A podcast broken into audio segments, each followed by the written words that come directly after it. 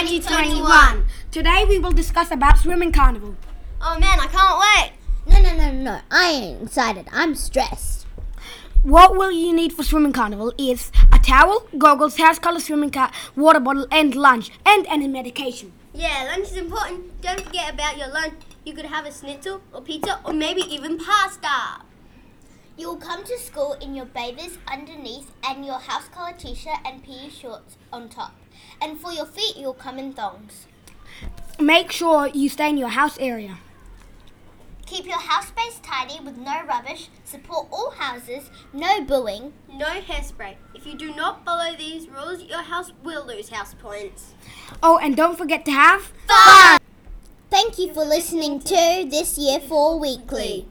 Brought to you by Andre, Ashley, Anophelia. a big thanks to Stella and Connor for helping.